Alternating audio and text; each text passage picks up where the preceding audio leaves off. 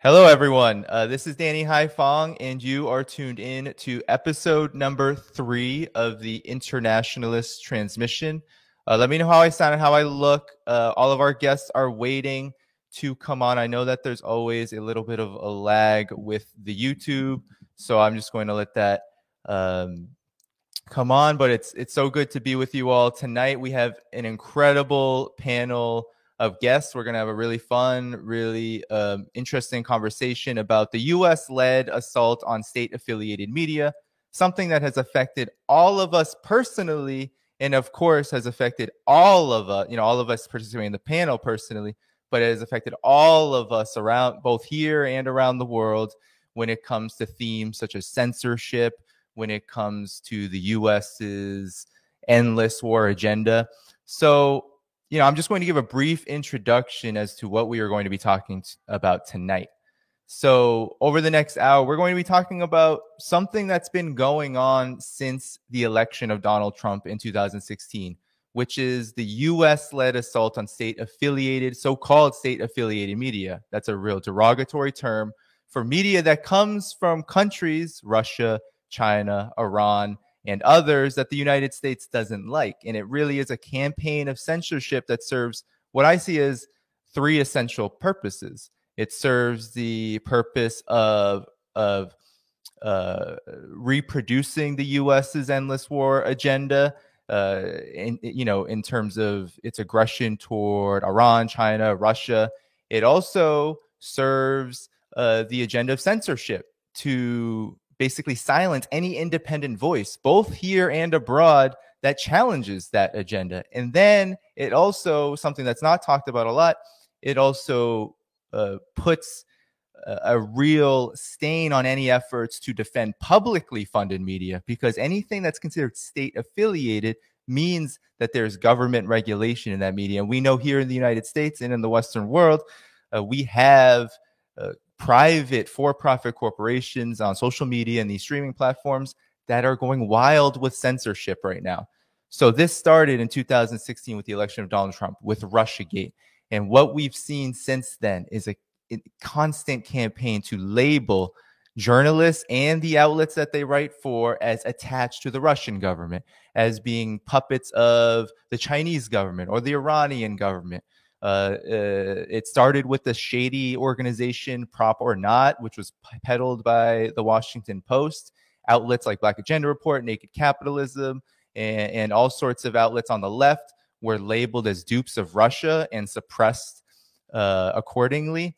And then over the last few years, YouTube, Twitter, Facebook have all been labeling RT, uh, Sputnik, uh, Press TV, uh, CGTN as state affiliated media and then censoring them in the algorithms, shadow banning Twitter accounts, completely removing Twitter accounts, completely removing social media accounts. Uh, this has been a, a, real widespread campaign. That's a huge issue. But with no further ado, I want to definitely bring on the guests. We have uh, folks that I respect uh, dearly. We're going to have a great conversation about the who, what, where, when, and why of all of this. Uh, and uh, you know, I'll just bring them all in now.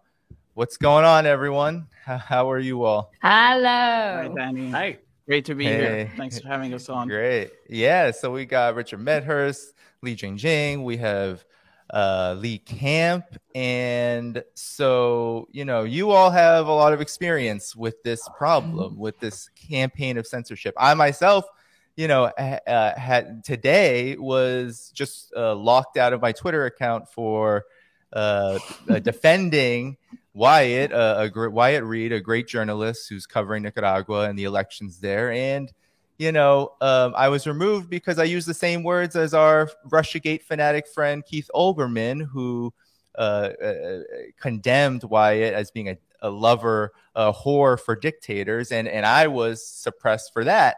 Uh, but I know all of us have very specific experiences with this campaign of censorship against state affiliated media. And I want to just go around and uh, for you all to give your initial thoughts, impressions, and reactions to this, uh, given your personal experience and given just the overall uh, political climate that we find. So, uh, and, and, you guys, please introduce yourselves as well. Uh, and we'll start with Li Jingjing and just and just go around. Thank you, Danny. Um, maybe the reason you let me introduce myself first is because I have the privilege to be have the label state affiliate media under my name on Twitter. Maybe I'm the only person mm. that among all of you have this privilege. It's quite funny. So, uh, to those of you who are watching this live stream now, my name is Li Jingjing. I'm a Chinese journalist. Um, I got my journalism degree both in China and the UK. I've been working as a journalist in China for eight years now. And this live stream comes at a perfect time because November the 8th is Journalist Day in China. And all of us celebrating this festival by writing and pitching more stories and working overnight. So, um, and I'm very happy, very honored to joined by you guys, Richard and Lee Camp. I love your contents, big fan. And, and also, so my, like this Twitter, I will start, why I got this label is quite funny because currently I'm working for CGTN, the China Global Television Network, but I also worked for other media before this. And this Twitter account, I've been using it for 10 years now. I started in 2011. It's my personal account. And I didn't use it constantly over the past few years. But just a few months ago, when my followers was growing steadily, every hundred every week, and suddenly Twitter didn't even ask my opinion. So, okay, we're gonna give you this label, your state affiliate media, even though I'm just a normal employee working for CGTN. CGTN have employees, thousands of employees across the world, but I'm the one who got it together with mm. several prominent hosts who have way more decades of experience than me. So it's quite funny. But uh, so ever since I got this label, um, the the numbers of my followers stopped growing for quite a long time. My engagement, my views all drop significantly. So basically, the label will give an effect to your account. They will reduce the number of people who are seeing your content, and they cannot. And I just got a label. I know people who are who are whose accounts being shut down. I, I know Uyghurs from Xinjiang who are telling our culture, like Uyghur culture, Uyghurs lifestyle, lighthearted content vlogs on Twitter, and their accounts just got directly shut down without reasons. So that's what they're doing. Uh, they probably cannot find any evidence that my uh, I, I violated any regulations of Twitter so they cannot shut down, but they decide to give me this label. But uh, I'm just the one got a label. But I saw so many people, Chinese or expats living in China, who decided to come out and speak out, speak out the truth, what they're seeing, their their their real life here. Their accounts being shut down. If their accounts cannot be shut down, they will be labeled. They will be called as CCP trolls you are paid by Chinese Chinese government to say positive, good things about China, and uh, that's for normal Chinese or expats. For me, who are is a journalist working for CGTN, there's a see you're a mouthpiece. You don't have your own opinion. Everything you said is not your life. It's you're paid to say this. So it's a way to discredit the voices from China. And like maybe I can later deliberate more um, on this, but maybe this is for uh, to to self brief introduction about myself. I will leave the time for for Lee and Richard. I won't take too much time from our other guests. Well, I want to go to Lee because you know Lee, you um, you know you've done work with RT. Uh, your show Redacted Tonight is very popular, and RT was one of the first victims of this. It was forced to register under FARA, the Foreign Agents uh, Registration Act, and I mean Russia Gate was the uh, sort of the spark for all for this particular form of censorship. So yeah, Lee, uh, what what are your initial reactions? As what it you know what are your initial thoughts to all of this? Yeah, uh, there's there's so much to say. I mean, the foreign agent thing is hilarious. That that statute that people have to register as foreign agents is meant for people who are literally lobbyists for other governments, which did not apply to media networks until they decided to do it to RT recently. Uh, that's when they started that. And AIPAC, which is literally the Israel lobbying arm in Washington, does not register as a foreign mm-hmm. agent. Uh, so, I mean, that's laughable. But yeah, I, I came to RT because I can't say the things I want to say on other networks. You cannot really on American media or really almost all channels in American television, very few, can you be anti war, anti corporate, anti Wall Street, any of that stuff. Um, you know, you might see a little of it, but you're not going to see a regular daily or weekly show talking about those kind of issues in that way. And so I ended up at one of the only American networks that would have me, that would allow that kind of discussion. And uh, around 2016, uh, big surprise, they my Facebook was where I had really put a lot of my energy and everything to build up my Facebook. So my Facebook page was at 330,000 uh, followers. People who had actively said, "I want to hear everything you're posting on your Facebook page." And so immediately in 2016, that started only going down. I was getting 5,000 a week. It started only going down, meaning they were unsubscribing people as fast as they're subscribing.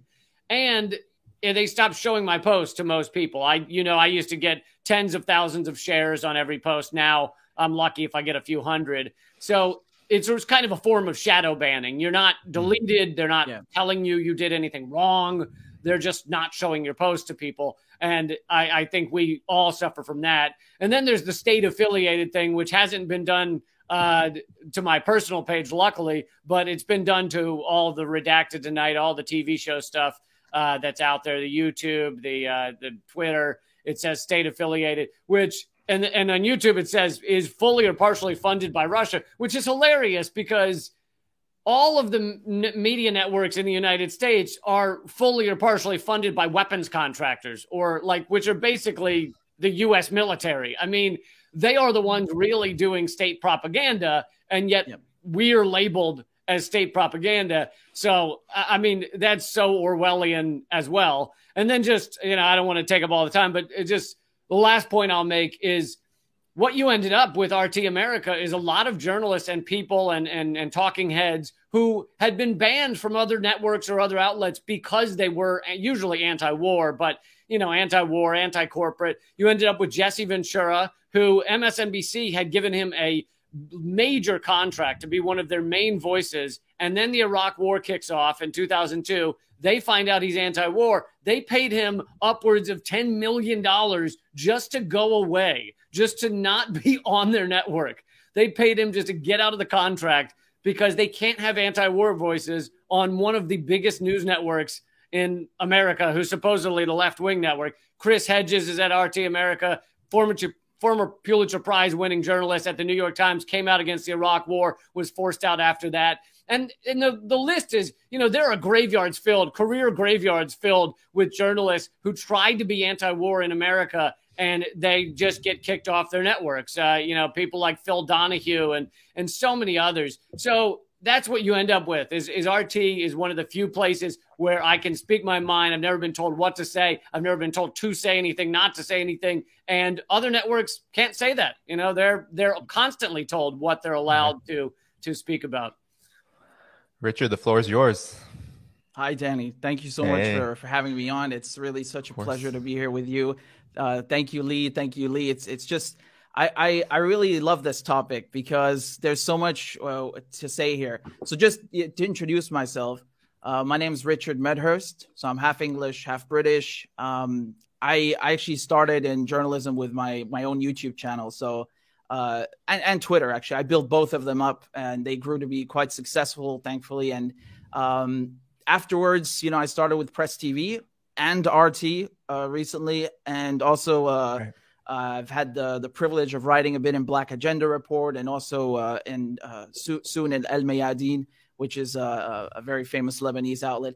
But yeah, I mean uh, the the uh, you know when Li was talking about this mouthpiece uh, term that they use, I find that so hilarious. You know, it's it sounds like Mike Pompeo writing these these comments. You know, it's incredible and I really, I, uh, I, I, um, I couldn't agree more with with what Lee just te- just said. You know, you can't go on other networks um, in the UK or in the US or in most of Western Europe and say these things. You know, it's you'll have some segments once in a while that are anti-war uh, or anti-Israel uh, uh, or anti-Zionism, but it's just it, you know it's once in a blue moon. It's not something you can do regularly, and I, I, I don't I don't see uh, too many of the like, uh, oh, you're you're a mouthpiece uh, comments, you know, like Mike Pompeo typing away. But uh, I I do see them sometimes, and I I, I don't think I, I think even the trolls know that like you know I I built up my own thing first, and so this idea that I went to Press TV and RT and then got paid to change my opinion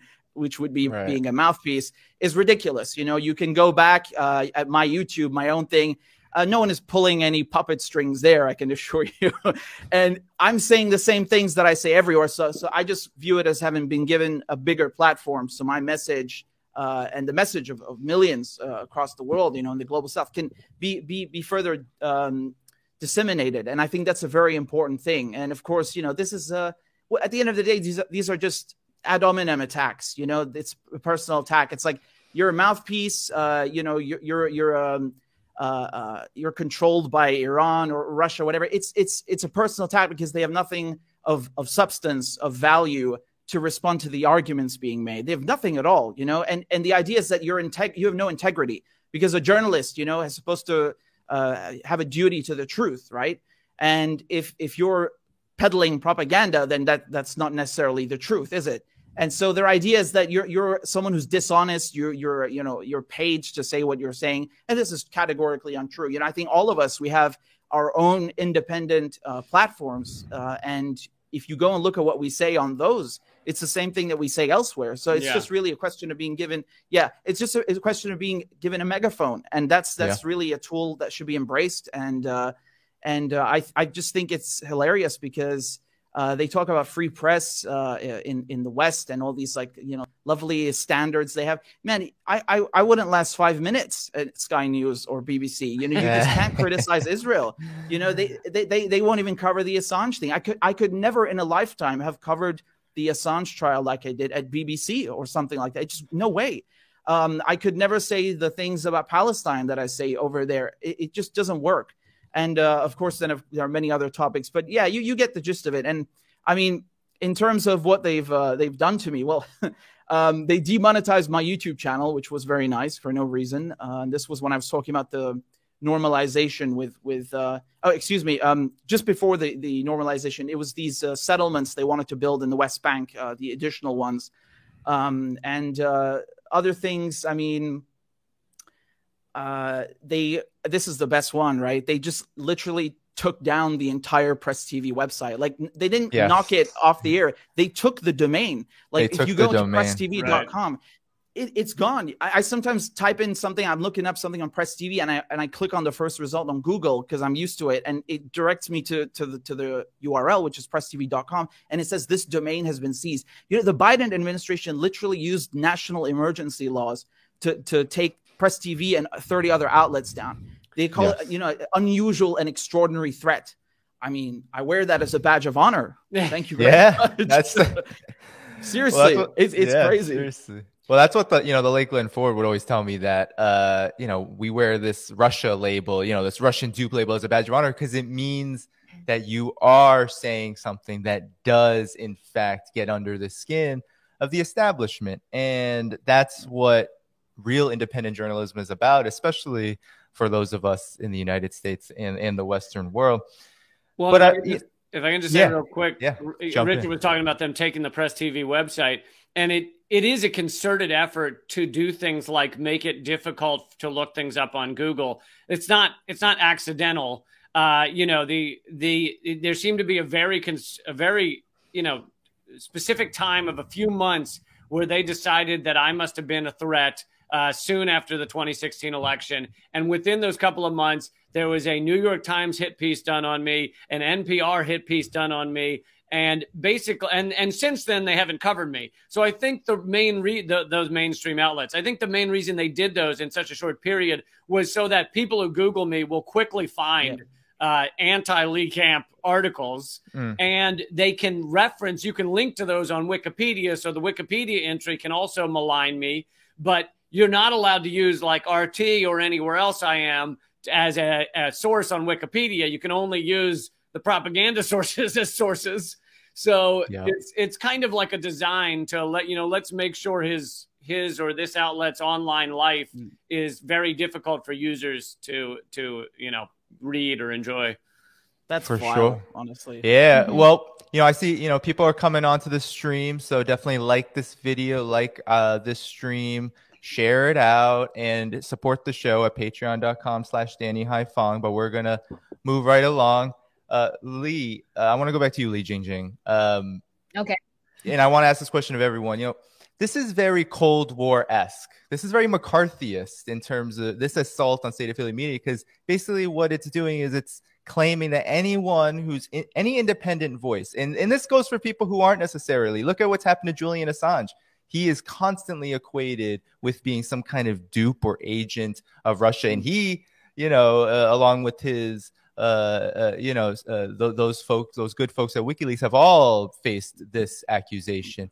But I, you know, I want to uh, I want to get into sort of the impact of this and you know, uh, Li Jingjing, how how has this impacted you? And then maybe all all of you can go into like the real the what is the impact of the like the broader impact of this attack? Because I think that there is something very Cold War like about this, very McCarthyist, and it has a real chilling effect as much as of course, we I think we all mm-hmm. here wear it as a badge of honor, right? These attacks because it, it, shows we're doing the right thing. But you know, I want to I want to just get a, a, better sense for for all of you what your thoughts are about mm. the broader impact of this attack on our journalism and, and, the journalism of those folks who are are really trying to provide an alternative to the establishment narrative. Mm. I think it's very dangerous that people are not trying or not willing to hear any positive voices about China, either from China or people saying any positive things about China. It's quite dangerous because uh, I I think um, sometimes I feel people outside of China have a very different perception about China compared to those people who are living in China. And um, especially if you read mainstream media in America, in the West, uh, I think I don't know who, for those of you who are watching this live stream, I don't know when you talk about China, what's the first thing pop up in your mind? Is that like uh, kung fu, nice food, or is that a or is that a murderous uh, authoritarian state that oppress their people? And sometimes when we go to different countries, you will see people, especially from the Western countries, oh, you're Chinese. Uh, they feel like you're probably brainwashed. How do you feel about seeing the democracy, the free world for the first time? so, but if you talk, yeah, but if you talk to the real Chinese people living in China, you will hear a different perception about China. They said, um, I actually like the government because our life dramatically changed in a better way our life improved, especially the bottom 50% life experienced dramatic changes over the past 40 years. But you never hear that. And um, if it, sometimes there are Chinese saying positive things, you know what, the government is doing great. Uh, a few last month, there's a story shared by a Tibetan on Chinese network Tibetan student who studied in America, and he happened to encounter an American guy saying, "Oh, see this, uh, what China is doing to Tibet is horrible. Like the people don't have, they can't speak their language, they don't have human rights." And the guy said, "Well, no, I can speak Tibetan perfectly, and our life improved so much. We got out of uh, absolute poverty. It's great." And the guy, the American guy, said, there's no way because all the Tibetans don't agree with you has been murdered. So I mean, even with a living Tibetan in front of yeah. you saying we are doing okay, they're still like refuse to believe all this. This is what happening to most of the people. Actually, there are a lot of Chinese people on Twitter or expats living in China on Twitter willing to speak out. They don't want to get into the fight, but they are sick of seeing the constant slanders, misinformation and uh, spread it not just by trolls with separatists or activists with uh, some some evil intentions, but actually some, especially the mainstream media in China, they are doing the same thing because slander China, portraying China as a murderous, a no human rights authoritarian state is the political correctness in the Western culture. You cannot see anything that is good because and now we are talking there's a, a joke on twitter where saying whoa china uh, find a better way to, to cure cancer faster, but at what cost? Well, China ended COVID 19 at, at what cost? So there's always, that's always. their headline. Always. always their headline. No matter what you do, at, at what cost? So before the lockdown in Wuhan, uh, uh, after uh, Wuhan was the first city in the world to implement such a lockdown to contain COVID 19 see they're taking the people's liberty freedom away take people's human rights away to do lockdown. And after they couldn't control the covid-19 back in america in europe see you guys didn't lock down soon enough. So everything is your fault. Yeah, yeah. that's it. That's it. So anyone jump quite, in yeah. oh sorry. Yeah. Keep going. Yeah yeah. I just feel it's quite dangerous that people are not willing to hear the the positive voices. And those positive voices are even those are based on facts. But those who uh, is who saying china is doing horrible things no matter how ridiculous their story sounds. And there's some testimonies of some witnesses Uyghur witnesses being used by ap by by cnn bbc this this witness has changed her her stories three times. Every time mm. she got on a uh, into, got interviewed by Vice by by CNBC, every time the story was different and being more exaggerated, and with apparent loopholes. But it doesn't matter. They were got big front page, big headlines, um, and um, but those who are saying from China saying we are okay, but their accounts got shut down. So that's what mm. they're doing. Got social network, got the media uh, flooded with negative information about China. And that's, I think that's part of the atrocity propaganda that you have to portray your enemy of doing something horrible and sometimes with deliberate fabrications. So that's why, that's when, when you start, when you uh, want to wage a war against, your man, against this enemy, it's not just about protecting our country, it's defend defend mm. human rights, defend freedom. Mm. And I think some of the US politicians really want to bring democracy for the Chinese people, especially Mike Pompeo. I think when he was still in the office, I remember one tweet: "We must stand with Chinese people. It's we don't we love Chinese people, but it's the CCP that we hate. We should stand with. Chinese people." But when Chinese people see that tweet, we were like, uh, sure, you care about us. Yeah. last time you cared about people in the in the, in the Middle East, look what happened to them now. They're still mm-hmm. struggling. So yeah. people, Chinese people here really know what they're what they're doing, especially seeing the chaotic year in, in 2020. Maybe before 2020, there are still some people here have this big American dream, seeing America as the beacon for democracy, for freedom. But at 2020 is really the year that people see through okay that's just all it's not democracy it's hypocrisy mm. if, yeah, if i can just add you know I, yeah. I i absolutely agree with everything Li just laid out and recently also with with AUKUS you know this new uh, military partnership between uh, the uk australia and the us i mean there there Australia has always been basically an unsinkable aircraft carrier for the Americans. They have Pine Gap, this this huge spy station there and now it's it's gonna be even more so. You know, they they were gonna give, um, for example, uh, the Americans they have access to uh, Royal Air Force, Royal Australian Air Force airfields and uh, some ports, but this is going to increase even more.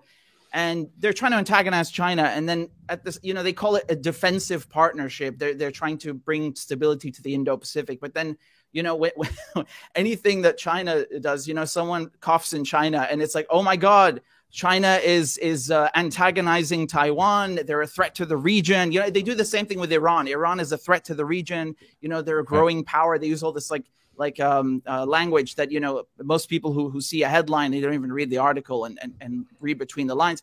They they just swallow this, and it, it it's a very dangerous conditioning because um, you know it's. Uh, they, they dehumanize the enemy essentially because when it comes uh, time to uh, put sanctions, which I mean, not people even in the West even know about or care about. But it, in the case of war, and I hope, of course, there's no war, they they it, it acquiesce the the the, the population acquiesce to this propaganda. It makes it much easier for the politicians to take, uh, you know, uh, actions that are that are frankly, uh, you know, uh, war crimes, atrocities, crimes against humanity.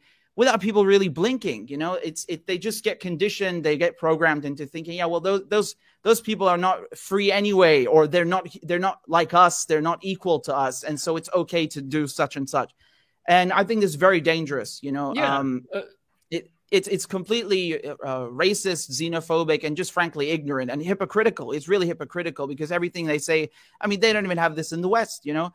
And I think just the, the broader implications of these attacks on on uh, foreign media is that they don't want the real uh, story getting out. You know, you you yeah. cannot you cannot go against the official narrative. If you're, for example, someone from China who agrees with the narrative that China is a human rights abuser, then CNN and NBC uh, you, got a job. All, there you go. They want to listen to you. And if you're you're someone from Iran, there was this this uh, um, Iranian woman in the U.S. who said that Iran wanted to kidnap her and then take her in a speedboat to Venezuela.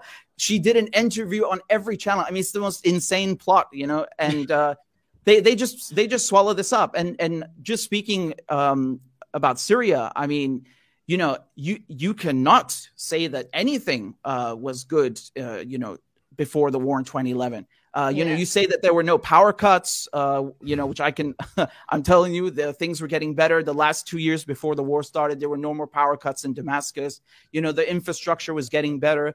You, you, you can't say this. This is like, are you an Assad supporter? Are you a mouthpiece for the Ba'ath regime?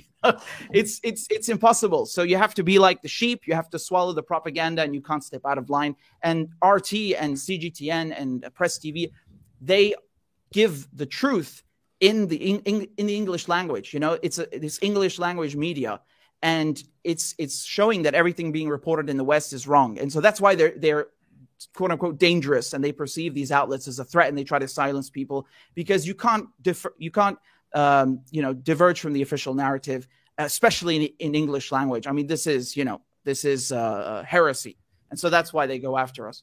Yeah, and, and a lot of what you're speaking to is toxic nationalism. This idea that that other countries are evil, we're the good country, and it's you you you you start asking, you know, three seconds of questions, and that just that idea just crumbles. Like, oh, you're you're telling me every baby in Iran is evil?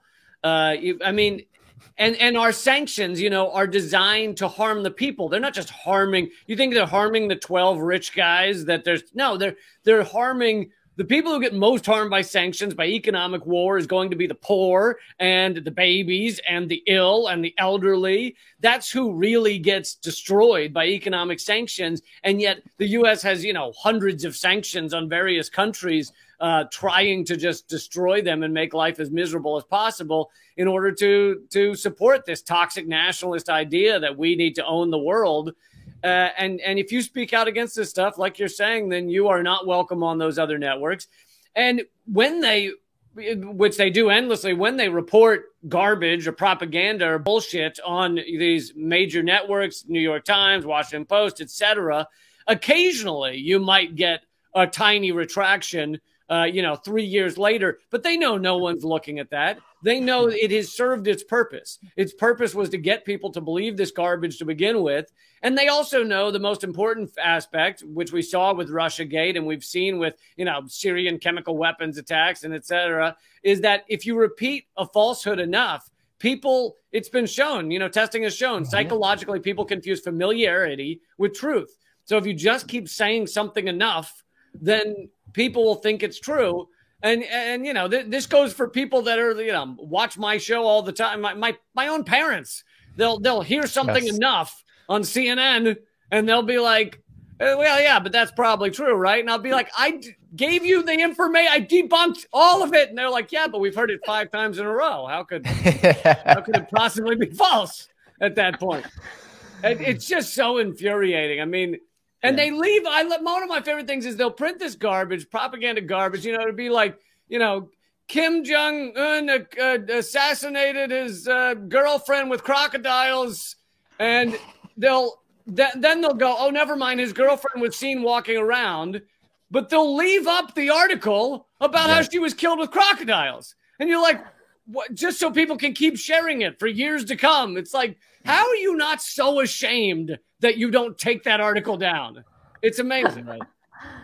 Yeah, right. They did the same thing with Iraq. You know, I mean, we talk about state media, the you, there's nothing more state media than the U.S. corporate media. I mean, corporations and and and the government in the U.S. are one and the same. The, the corporations own the government, and you look at the propaganda before the war in Iraq. I mean, there is not one fucking outlet that published any truth about that. You know, like we were saying before, the people who dared to oppose the war got fired. You know, you yeah. go on Fox News and Shep Smith is saying like we we bring a little love to the Middle East. You know, and they're cheering on this war, and you go on MSNBC, on CNN. You know, they were re- they were repeating every piece of shit that came out of the CIA. If the CIA said the sky is, uh, you know, uh, uh, I don't know, the sky is green, they would say yes, the sky is green. As the CIA tell us, and they always frame it in a way like, you know, uh, uh, that it's it's it's a certainty what the CIA are saying. There's no scrutiny whatsoever. They did this with the anthrax letters as well. I remember this. Turns out it was some guy in the U.S. doing them, and for for ages yep. they're saying no, but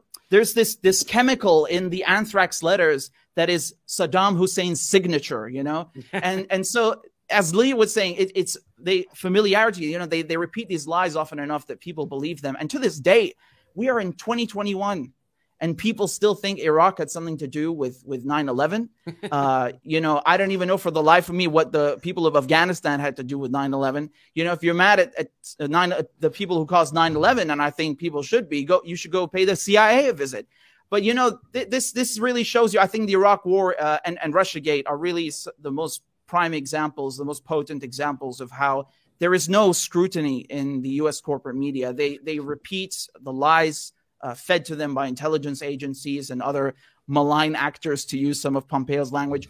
Um, and they just don't, you know, they, they don't question it at all. And then they publish some shitty apology, like, you know, after the, the country's already been invaded and, and blown to smithereens. And it's like, well, you know, we didn't apply uh, uh, as much rigor as we should have fuck your apology. Why, why didn't you do your work and then help avoid the war? Maybe you know. I don't want you to give yes. you an apology afterwards. It's like the BBC. They come and do this documentary last year called "Once Upon a Time in Iraq," and I, I think people should watch it. It's, it's for the most part, it, it's quite good. Um, it's it's heartbreaking because they give you these stories from Iraq. And okay, that's great that, that you're showing what the war in Iraq did to Iraqis, but maybe you shouldn't have been peddling this lie about 45 minutes uh, from attack you know the the the sexed up dossiers as it's called you know they, it's always they always do it too late and then they can be like yes but you know we're, we're we we're playing both we're we're on um you know we're not fully wrong we, we we do take some accountability and show what the war did it's bullshit man the state media you couldn't have a, a, a more um, potent example of state media than in uh, the west you, you just couldn't you know yeah. And I want to add one more thing. While they are labeling us as uh, state affiliated media, but those who are actually uh, sponsored by U.S. government and now get this label. For example, mm-hmm. Voice of America, VOA, Radio Free Asia. I mean, yeah. I, I got I got this uh, their website on my on my computer. They said on their website like about us, Radio Free Asia is a private non-profit corporation founded by the US Congress through the US Agency for Global Media, USAGM, mm-hmm. an independent federal government agency that oversees all US civilian international media. And the, the US AGM, formerly the Broadcasting Board of Governors, is, a, is an independent agency of the United States government that broadcasts news yep. and information and it describes its mission vital to U.S. national interests to inform, engage, and connect people around the world in support of their freedom democracy. They are openly saying they are funded by U.S. government. They don't get a label. And Radio Free Asia, I think they got networks uh, from across the world. Let me go to their their page. See, they got Radio Free Europe, Radio Liberty, and hmm. they they're broadcasting countries including Afghanistan, Iran, Pakistan, Russia, and Ukraine. Interesting yeah. selection of countries, right? Hmm. All the countries uh-huh. on their hit list. Uh-huh. they also got Office of Cuba Broadcasting, um, Radio Free Asia, Middle East Broadcasting Networks, all funded by the same organization. None of them got the labels. They are apparently yeah. funded by the U.S. government, and the stories they broadcast are just absurd. For example, um, a few months ago, when the Uyghurs in Xinjiang were celebrating the end of Ramadan, when they were dancing in front of the renowned mosques in Kashgar, because dancing was very important culture in, in Uyghur culture. So before Radio Free Asia was a China government, Chinese government took away eradicating the Uyghur culture, uh, eradicating Islam. They're now allowed to celebrate their their religious festivals. But last year, when Uyghurs were dancing, celebrating the end of Ramadan, Radio Free Asia said, "Whoa, they're forcing Uyghurs to dance. They're forcing Uyghurs to to be happy. That's oh all. It's all paid." I mean, are you listening to yourself? First, you said they're eradicating culture. Now, say they're forced to be happy. They're not making any sense. And they got the big coverage and they got big headlines. They don't get the labels. It's just double standard, hypocritical. Yeah, yeah. And that, you know, the more you can dehumanize, I mean, this is part of dehumanizing the countries that you know where these outlets derive from. You know whether it's china russia iran we can go down the line nicaragua. We've seen hundreds of accounts on facebook sympathetic yeah. to the sandinistas be taken down over the last week. Steve sweeney of morning star uh, was held in mexico for three days before he could even go to nicaragua. And uh, you know reports were that it was because us government just didn't want him to go you know like that that Uh, you know, this is a real campaign of suppression. And I think the hypocrisy is very important to touch on because not only does it undo the narratives behind what justifies this policy, but it also exposes the real criminality that those who are taking part in this censorship, the major corporations, the military industrial complex, the US, UK, the Western governments, they're really trying to hide their own criminality as well. But anyway, whoever wants to jump in should should jump in. no, I I uh, I couldn't agree more. And you know the thing with with the UK, I think something that is emblematic of hiding criminality. You know, you look at the last uh, two years, especially the last two years, um, how the Zionist lobby, the Israeli lobby, has really, uh, you know, just increased, uh, tightened its its stranglehold over uh, British politics. You know, they ran this smear campaign against Jeremy Corbyn. All the major outlets ran with it. You know, all, all of them. They they all accepted this narrative that uh, he was an anti-Semite, and he, you know, he's been a lifelong uh, anti-racist activist. Uh, I mean, you know, Jeremy Corbyn, you're you're really grasping at straws here. And so there was they were painting him as a racist and you know, because he supported Palestine and he, he wanted to implement a socialist uh, agenda in the Labour Party. You can't do that. That's not allowed. Um, and so th- this shows you again how the media they they they all cooperate to character assassinate someone, and they they work actively to hide the criminality of you know the Israeli occupation, which is of course funded by the United States and created by the United Kingdom. And so this this was really emblematic of uh, how much uh, control they have over British politics, British media, and I mean just just last. Um, last month you have uh, professor david miller who teaches at bristol university uh, I, you know, I, I interviewed him about this. He got fired. He got fired from Bristol University. Same thing. They had this smear campaign against him, calling him an anti-Semite. You know, when just for criticizing Israel, right? So they they they they managed to kick him out of the university after you know two years of of uh, complaints. Even though a lawyer, like a, a solicitor, found no wrongdoing and uh, no racism on his part. You know, and, so and the, Cornel, the, uh, Professor Cornel West couldn't get a tenure at Harvard. Yeah.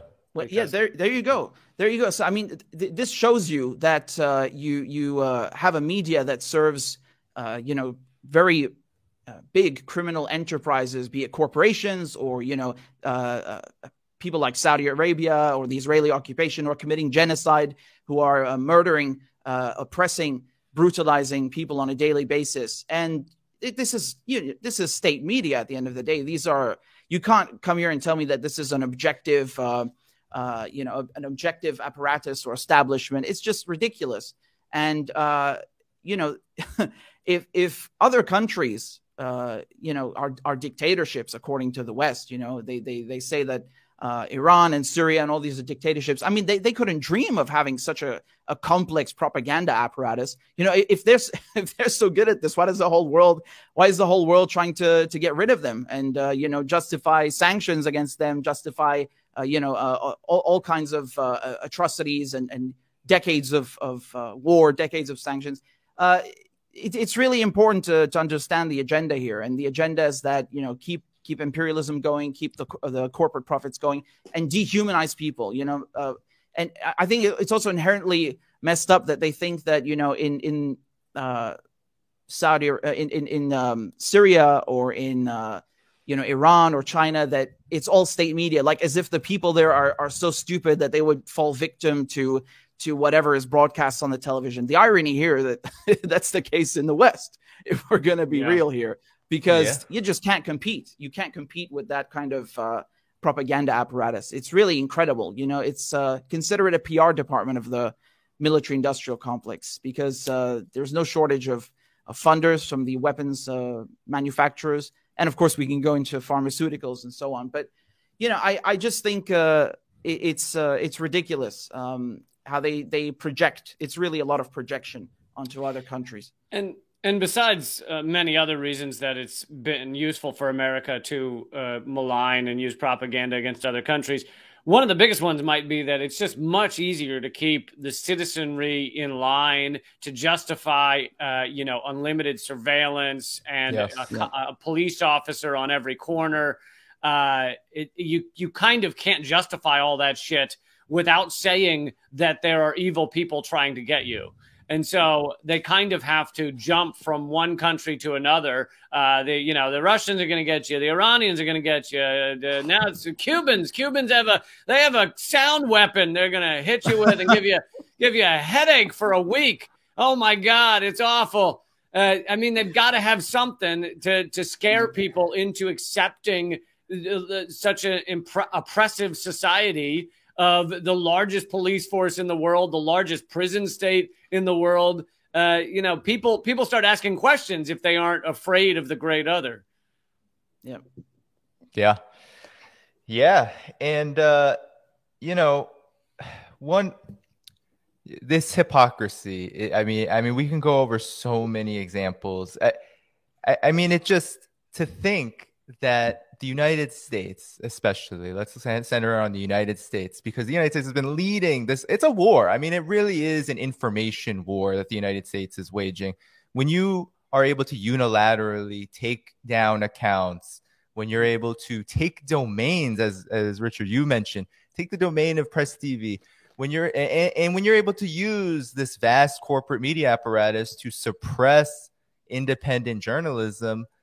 Uh, I mean, what is I mean, what is that other than censorship? It is blatant censorship, and we are in, I think, this very da- it's a it's a very dangerous new Cold War moment that I think is is really fueling all of this. It, it began with Russia RussiaGate, now it's China, China ChinaGate. China's yeah. the the worst, and it does follow quite neatly from the war on terror because the war on terror, as you, men- as you mentioned, Lee, about this uh, non-ending, unending surveillance, that's really where it began in the United States. And it has affected the media. Now we see this military to corporate media, intelligence kind of revolving door that uh, that exploded during the war on terror, and it's it's only getting worse. And you know, I, I think it's just so important to highlight this hypocrisy because we have the United States ready to kill one of the most important journalists of our generation, Julian Assange, ready to extradite him while claiming that Chinese media, Iranian media, Russian media is somehow undermining American democracy. First of all, what democracy? And second of all, yeah.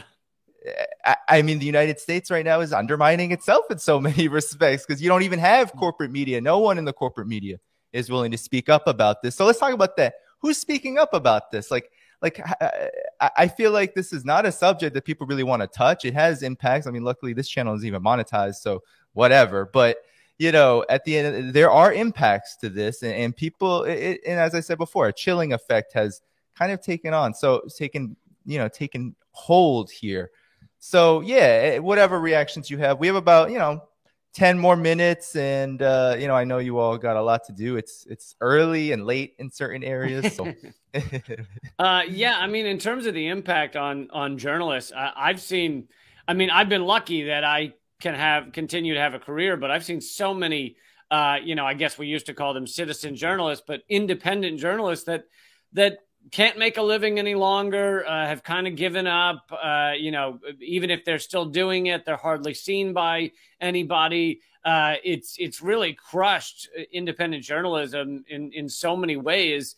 And there's also a, a great deal of self censorship that I think is going on now among many independent journalists because they're like, well, if I put Israel in the title of a video, no one's going to see it. Uh, or if I put it in the description, or if I even just do an, is- a video on Israel, or or if I, you know, uh, my co-host on my podcast, Graham Elwood, was probably demonetized for covering Jeffrey Epstein. So you know, people are like, "Well, I can't talk about Epstein," and it, it's just there, there's a lot of like whether I think a lot of independent media, uh, independent journalists want to admit it or not. There's a lot of self censorship of where they're uh, they're the topics they're heading towards. You know, uh, they're going to head more towards the topics that are allowed and that get a lot of views, as opposed to the topics that get them suppressed and demonetized and could even get their channel deleted. So, uh, you know, I, I think that is not discussed enough. It's it's easy to discuss the channels that have been deleted and you know straight up banned but a lot of people are not mentioning that we we you know people just don't want to talk about Israel anymore because their videos will get uh, taken down or demonetized. Mm. Yeah, and I also want to add um, because the journal- journalists who were feeding feeding on this uh, U.S. diplomacy foreign policy, they get more views clicks uh, for their mm. stories with fabrications, with fake evidence. But those stories have serious consequences because they will eventually lead to, for example, sanctions. And, and it's working towards it's, it's towards wars, but we haven't reached wars yet. But it's we're seeing some consequences. For example, yeah. they are talking about how Xinjiang used forced labor in cotton industry which is not the. If you go to Xinjiang, you know, like Xinjiang, because of the geological conditions, they produce the best quality of cottons, and all the farmers have their own plot of lands. It's their own land. It's their major, probably only source of income for many local farmers.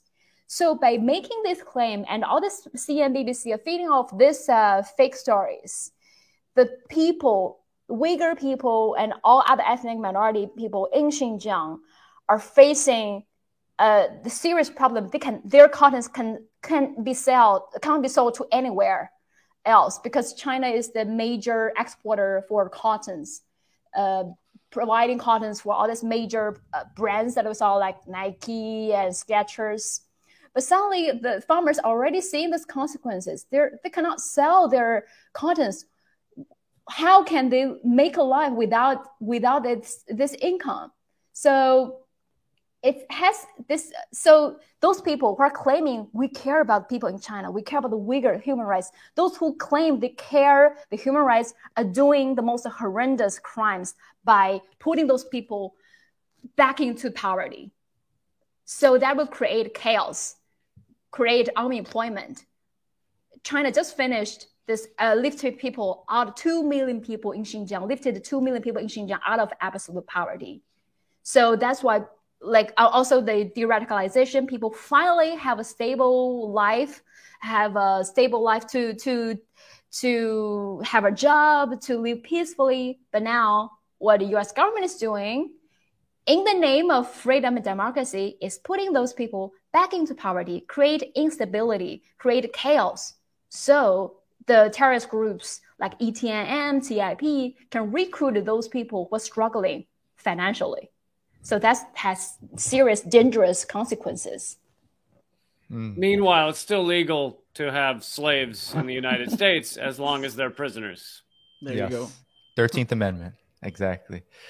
So if, uh, I, if I can just add, uh, uh, because you mentioned Julian Assange, I mean, Man, I've been covering the extradition hearing since the beginning, and I can just tell you one thing that that this is unbelievably chilling. Uh, what they're trying to do, they're they're really. I, am I'm seeing this in the court. They're they're really extraterritorializing U.S. law in central London, and I mean this is scandalous, you know. And and what's so worrisome is that the judge, when she blocked the extradition, she she did it on health grounds, which you know seems great on the surface. But last week we had the High Court appeal and you we re, I, I knew this was coming, but we really saw in court why this was so bad that she only blocked on health grounds. She agreed with all the political crap.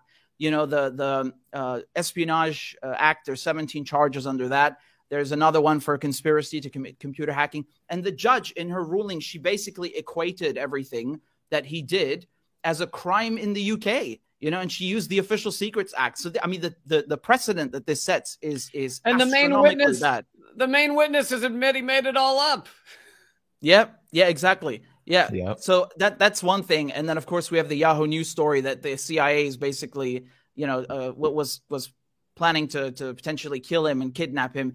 But on top of that, you can see in the last months, Priti Patel, the Home Secretary, she's gone and and pushed the Official Secrets Act.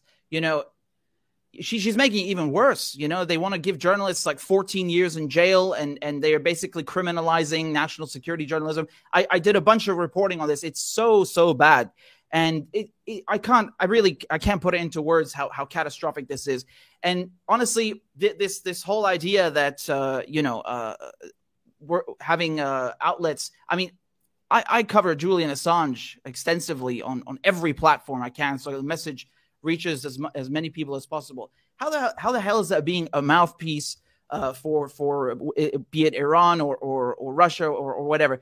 These these channels are a mouthpiece for me, you know, if we're going to be cheeky. Because my point is that I've been given a megaphone and I'm using it to, to spread the message because the message hasn't changed, you know.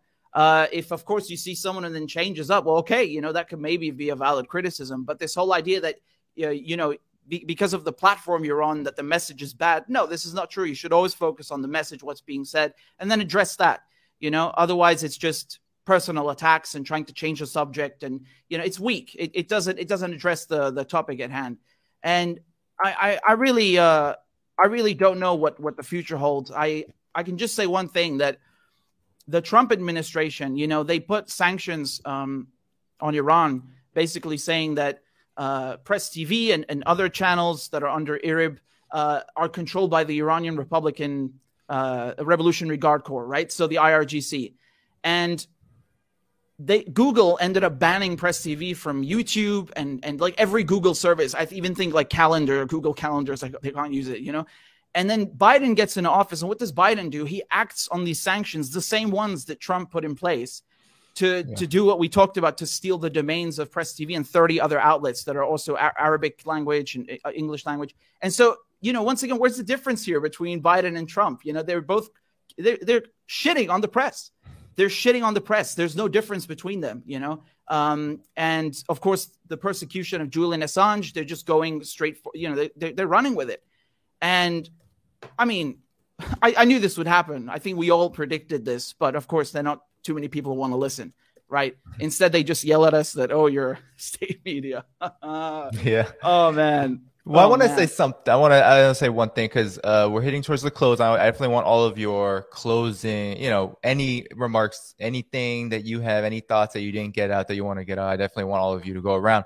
I want to say something uh, broader. You know, in terms of the broader movement for peace, for justice, the broader movement to ensure that the the truth, the information that people need gets to them so that they can act on it and and truly end, you know, this regime of endless war, this regime of endless austerity, all the exploitation and oppression that happens in the world because of uh, the United States government, the its allies. The one of the thing that re- one thing that really concerns me about this attack is that people such as yourselves, right? Your work is delegitimized. All of the inc- courageous work. I mean, these are ex- you guys are examples of what journalism should be.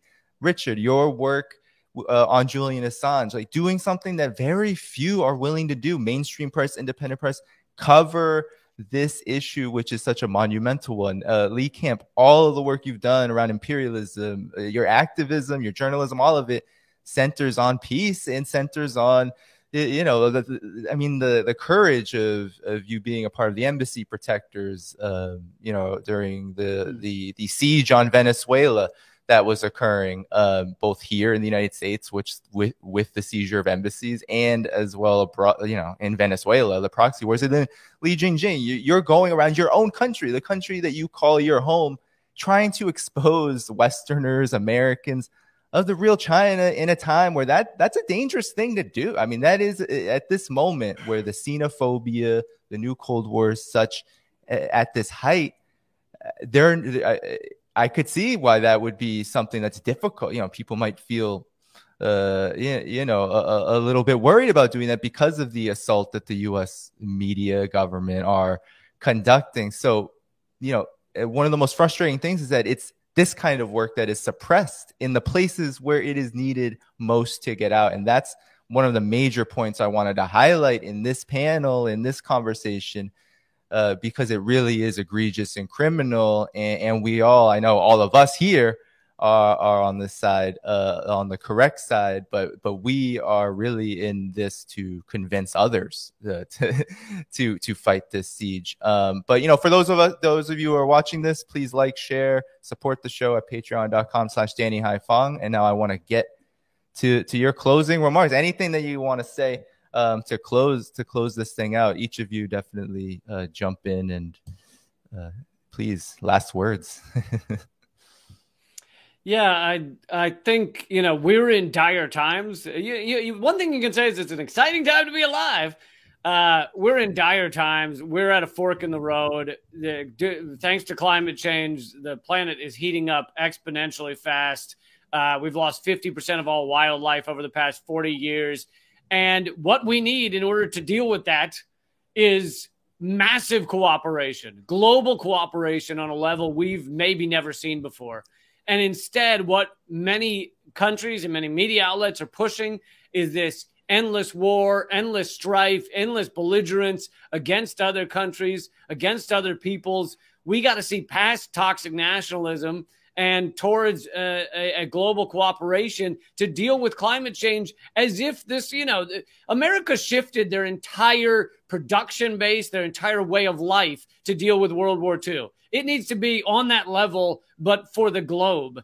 And in order to do that, we got to get past the, the the endless hatred of each other and the endless scaremongering and and and jingoistic garbage. And in order to do that, I think you got to stop watching your your corporate media that is uh, pushing those viewpoints, that's pushing those ideas. Uh, we have to wake up and and and get the fuck out of this mentality, this this uh, social engineering that makes people hate someone from another country. Uh, it, we need global cooperation, and so you know it's a, uh, it's an honor to be on here with you three because you're doing such amazing work. But yeah, I, th- I think that is why right now is such an important time for uh, you know media that is outside of what is considered allowable for the corporate state. Yeah, Li Jingjing, how about you? You you follow up. Hmm. Uh, I think I want to say, like before, we were lied with this uh, Nayirah testimony. We were all with this fall, lied with this false testimony, and then um, led to this uh, became the justification for the war on Iraq and led to chaos. That people, so many people died. And over the past few decades, we saw so many wars, uh, uh, sanctions across the world that caused damage, uh, that caused people's lives. And are you still willing to be lied again? And when talking about the human rights in, in, in China or in Xinjiang or Muslims, the Western countries are crying much louder than Muslim majority countries. Doesn't that raise alarm? So I think people just think about it. When you hear countries like Russia, China, Afghanistan, Cuba were doing horrendous things, think about it. You are not the, uh, how to say, the defender of human rights. You are not the one that brings justice to other people. You need to hear and listen people actually from there, live there. What's their view? And compare because you've been lied, bef- lied to before. You don't want to be lied to again that have serious consequences. So, and especially after 2020, we all, all countries got our internal affairs to be fixed. Every country was struggling with COVID, with financial crisis, with everything else. It's the time that we fix internal questions rather than fixing extra, vilify other countries, bring justice to other countries. Fix your own shit before you talk about others. So, yeah, so I hope people are willing to, you don't have to really believe all of us, just to take a look what's inside China, what people inside Iran, inside Russia, what those people are thinking. So, hear different sides of the story rather than just believing mm. the mainstream media. Richard, close us. Well, close us out. I'll stay on for a few more minutes, but but close the panel out, please. Oh no, he can't hear you. You're muted, Richard. Or not. I don't I see him muted. I don't know if it's working now. There you go. It is. Okay. Yes. So the, you know, like I was saying, the PR de- the the PR department of the the weapons manufacturers it's the mainstream media it's the western corporate media and they you know they literally kill people. They they manufacture consent uh, for sanctions if they even talk about sanctions. Um, you know they'll do reports like oh the, the economic situation in syria is dire and then they don't even mention the fact that it's sanctions and 10 years of war. And right. same, same thing about venezuela and so on you know, and they they manufacture consent for sanctions, and then worse shit as well. You know, like we were talking about the the, the war in Iraq, um, and and the war on terror in general. The war on terror is still continuing, by the way. I don't know why people think that Afghanistan is like, oh yeah, everything's done now. It's fucking not. I can tell you that. And the problem here is that you know we we have uh, uh, hypocrisy. Uh, you know, I mean, in of an astronomical order. You know, they they talk about human rights. Man, look at the United States. What human rights? You know, you, they're still treating African Americans and and basically anyone who isn't fully you know 100% white like like second third rate citizens. Uh, you know as we were just pointing out the, the US has the world's largest prison population. I mean how, how are you going to talk about people being jailed in in you know uh, Xinjiang or or uh, persecuted in in uh, uh, political dissidents being persecuted uh, uh, in Iran when you're doing that in the U.S. You know, and and not just in the U.S. They're going to the U.K. now to to jail Julian Assange. You know, they come mm-hmm. and talk about press freedoms in Syria, press freedoms in Iran, press freedoms in Russia, in China. Motherfucker, you know, the, the only reason you have a so called free press in the US is because everyone's in cahoots working with the same narrative. That's the only, you know, there's nothing yeah. free about it in terms of, uh, um, you know, uh, where it's going. And the, the hypocrisy about, oh, you know, um, this military has committed war crimes. They always blame Syria for for you know uh, carrying out war crimes and the chemical weapons fiasco. Another lie. I mean, the, the United States bombed Iraq so bad. The city of Fallujah is is basically radioactive. You know, it has higher uh, higher rate of birth defects than Hiroshima and Nagasaki, where two nukes were dropped. You know, this is these are atrocities that are untold. You know, people they, literally untold because they never talk about these things in the media. So everything that they say about other countries, about not having a free press, about abusing human rights, about war crimes, they're doing it and doing it to a much higher degree. And this is true of the United States, just as it's true of the United Kingdom. You know, the US is basically just an extension of the British Empire. It's on steroids. So this is really important to to to point out, and I I couldn't agree more with uh, what my esteemed colleagues, you know, uh, uh, Lee and, and, and Lee said just now that you have to listen to the people in these countries, uh, in China, in Iran. You can't just take the word of some, uh, you know, motherfucker over at CNN who's platforming, uh, you know, if they're even platforming someone from that country, but platforming always just, you know, surely a dissident or someone who who has who has a vested interest in in uh, telling lies and and and skewing the narrative. So I think this is really important people need to unplug. They need to take their heads out of their asses and stop listening to you know Sky News and the BBC. They, they've got it wrong every single time. They got it wrong. They got it wrong with Russia. They got it wrong with Iraq. They got it wrong with Afghanistan, with Syria. Every every goddamn time they got it wrong. Why would you trust these people in a million years? And so I just want to close by saying thank you for having me on, Danny. Thank you for having us on, and it's such a pleasure to be yeah. with you three. Really, I I, I couldn't. Um, I, I'm so proud of your work. I'm so proud of what you guys are doing and keep up the amazing uh, job. Really, you know, like we're saying, we couldn't. We we need independent media more than ever, and you know what you guys are doing is really good. If it wasn't good, if it wasn't the right thing, they wouldn't be working so hard to try to silence yeah. it, right? Yeah. So there you go. Well, thanks so much, Richard, and, and everyone. Round of applause to our uh, esteemed panel, as Richard put it.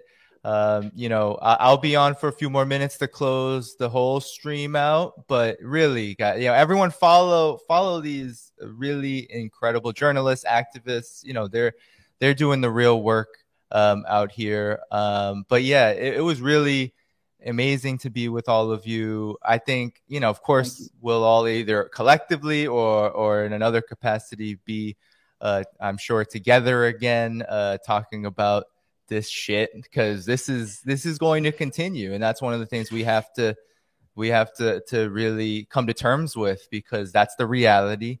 And now we have to work on we have to work uh, around this. We have to fight this and, and we have to come together as independent journalists in the media to continue to ensure that people that people are turning off the corporate media the whatever they're doing now streaming everywhere where they are that people are turning that off and coming to people like us to get a, a, different perspective that just so happens to be a more truthful one about the the real uh, roots uh, of these issues that we're talking about. So, uh, thanks so much, Lee, uh, Li Jingjing, uh, Richard, for being on with me today. Uh, yeah, Thank and you. take care. Thank you. Take care, Danny. Thanks so take much. Care. It was a pleasure. Bye. Good night, everyone. All right. So that was uh, the um, esteemed panel that I had on. So, for all of you who are not familiar with this program, this is the Internationalist Transmission.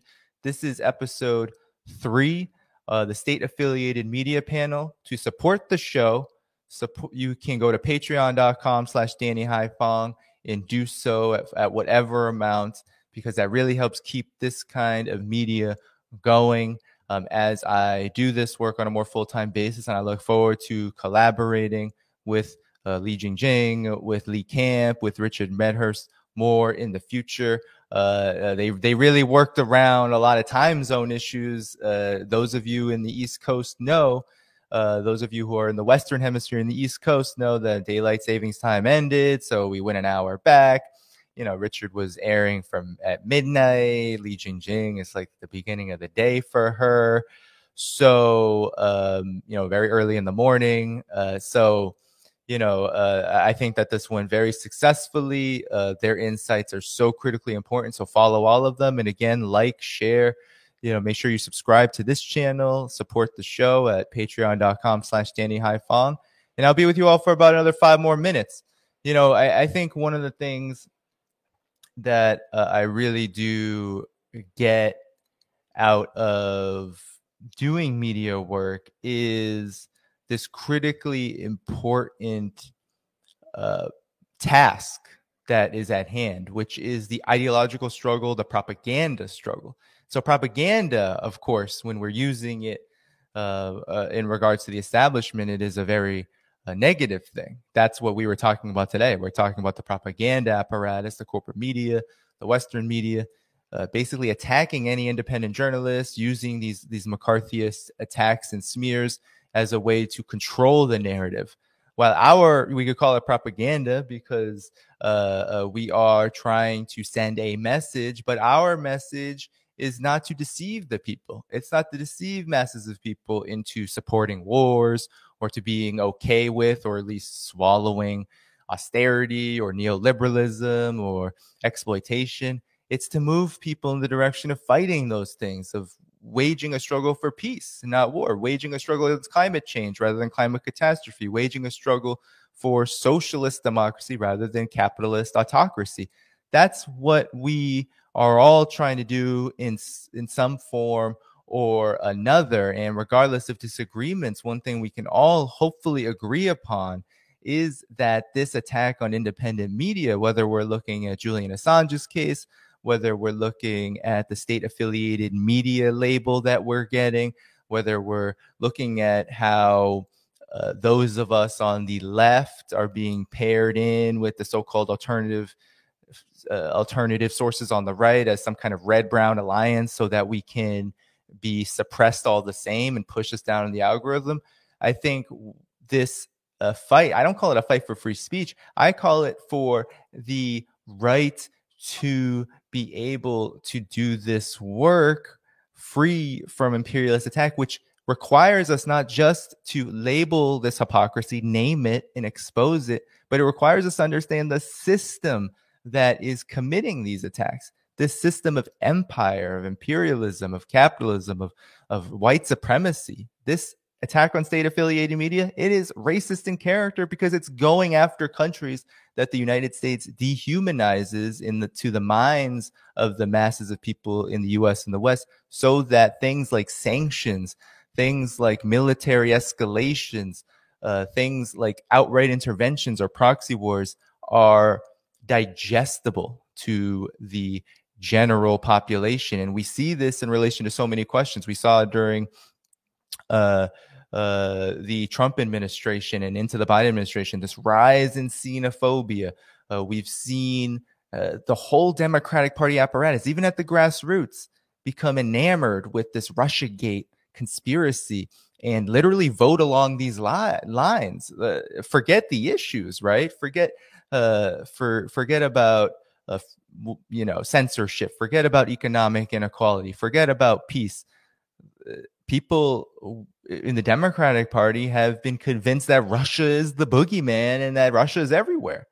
I mean, my my uh, interaction with Keith Olbermann is is part and parcel of this. He's a Russia Gate fanatic, and he's been he has a whole program on GQ where he basically talks about Russia, Russia, Russia all the time. He did that throughout the Trump administration, called for outright censorship, told Jimmy Dore, uh, told Twitter that Jimmy Dore should be censored, uh, has done this to countless others. And uh, lo and behold, uh, he's likely the culprit of the fact that I'm locked out of my account for, I think, another five or six hours because I responded to him. He was getting ratioed like crazy for claiming that Wyatt Reed was a, a whore for a dictator, uh, for dictators because he's covering Nicaragua and the elections there. And meanwhile, this guy used the same language, wasn't censored, and he has called for censorship before and has literally been spreading Russophobia on Twitter. He literally said on Twitter that he is ashamed of his Russian heritage. I mean, this is how because you know because of Putin or something or other like that. I mean, this is how low it gets, and we're at this very low point in this society in the United States. Uh, it's a it's a crisis point. It's a crisis of legitimacy in the American ruling class is attempting to do anything it can to maintain control of the narrative and also maintain control of this system because the political system is rupturing. The uh, Trump, Bernie Sanders, you have people moving in all sorts of directions politically. Look at the latest poll numbers for Joe Biden and Kamala Harris. The center is not holding. People do not want neoliberalism, endless war. They don't want it, uh, you know, in the same old way that they've had it. They're looking for alternatives. And the suppression of us, of people like myself, Li Jingjing, of people like Lee Camp, of people like Richard Medhurst, it's all about ensuring that we do not offer any kind of ideological alternative, any kind of information alternative for those who are seeking it. So that's why it's so important to really counter this. And I make the point in an article that I wrote for Black Agenda Report about independent media being a political act in and of itself is that the attack on so-called state affiliated media, foreign media in Russia, China, Iran, elsewhere, Cuba, Nicaragua, elsewhere, it's really an attack on publicly funded media because that's what we're talking really about here. We're talking about countries like China, Russia, and Iran, which do not allow private big monopolies to control the media space. And that is one of the underlying factors driving this. That's not talked about enough because I saw some people in the chat talk about, you know, the Telecommunications Act of 1996, this descent into further privatization and monopolization of the entire media space to the point where we can't really operate in it. No one from the New York Times or CNN is coming to us looking for us to provide the information that we do in the so-called paper of record. No, they're going to the CIA, they're going to their uh, intelligence pals, they're going to the military-industrial complex in order to forward these narratives. They're going to their corporate paymasters, wherever they are, to get the establishment narrative so that they can continue to churn through this propaganda. So, without further ado, though, I really appreciate all of you coming on. I'm going to end it here. Um, it is about dinner time out here on the East Coast of the United States. I really want to salute to all of my panel guests today and all to all of you viewers for coming out to this uh, incredible panel, this great conversation that I hope will be ongoing in some respects. And uh, you can definitely continue to tune in to the Internationalist transmission right here on this YouTube channel. So make sure that you go to the Left Lens YouTube, you subscribe, you share, you like this. And of course, I'll say it one more time uh, independent media needs support from readers, from followers, from viewers, because as we have made very clear, the corporate media and the establishment is not going to do that for us. So, uh, with that said, you can support my work at patreon.com slash Danny Haiphong. It's in the description um, where you can support uh, this work and uh, you can look forward to more uh, episodes of this program, my writing, uh, which I do on a basically a weekly basis, and um, other projects that I have going on, other things I have going on in the struggle for peace, justice, socialism, um, and uh, a new world. So thank you all so much for coming on again, and peace out.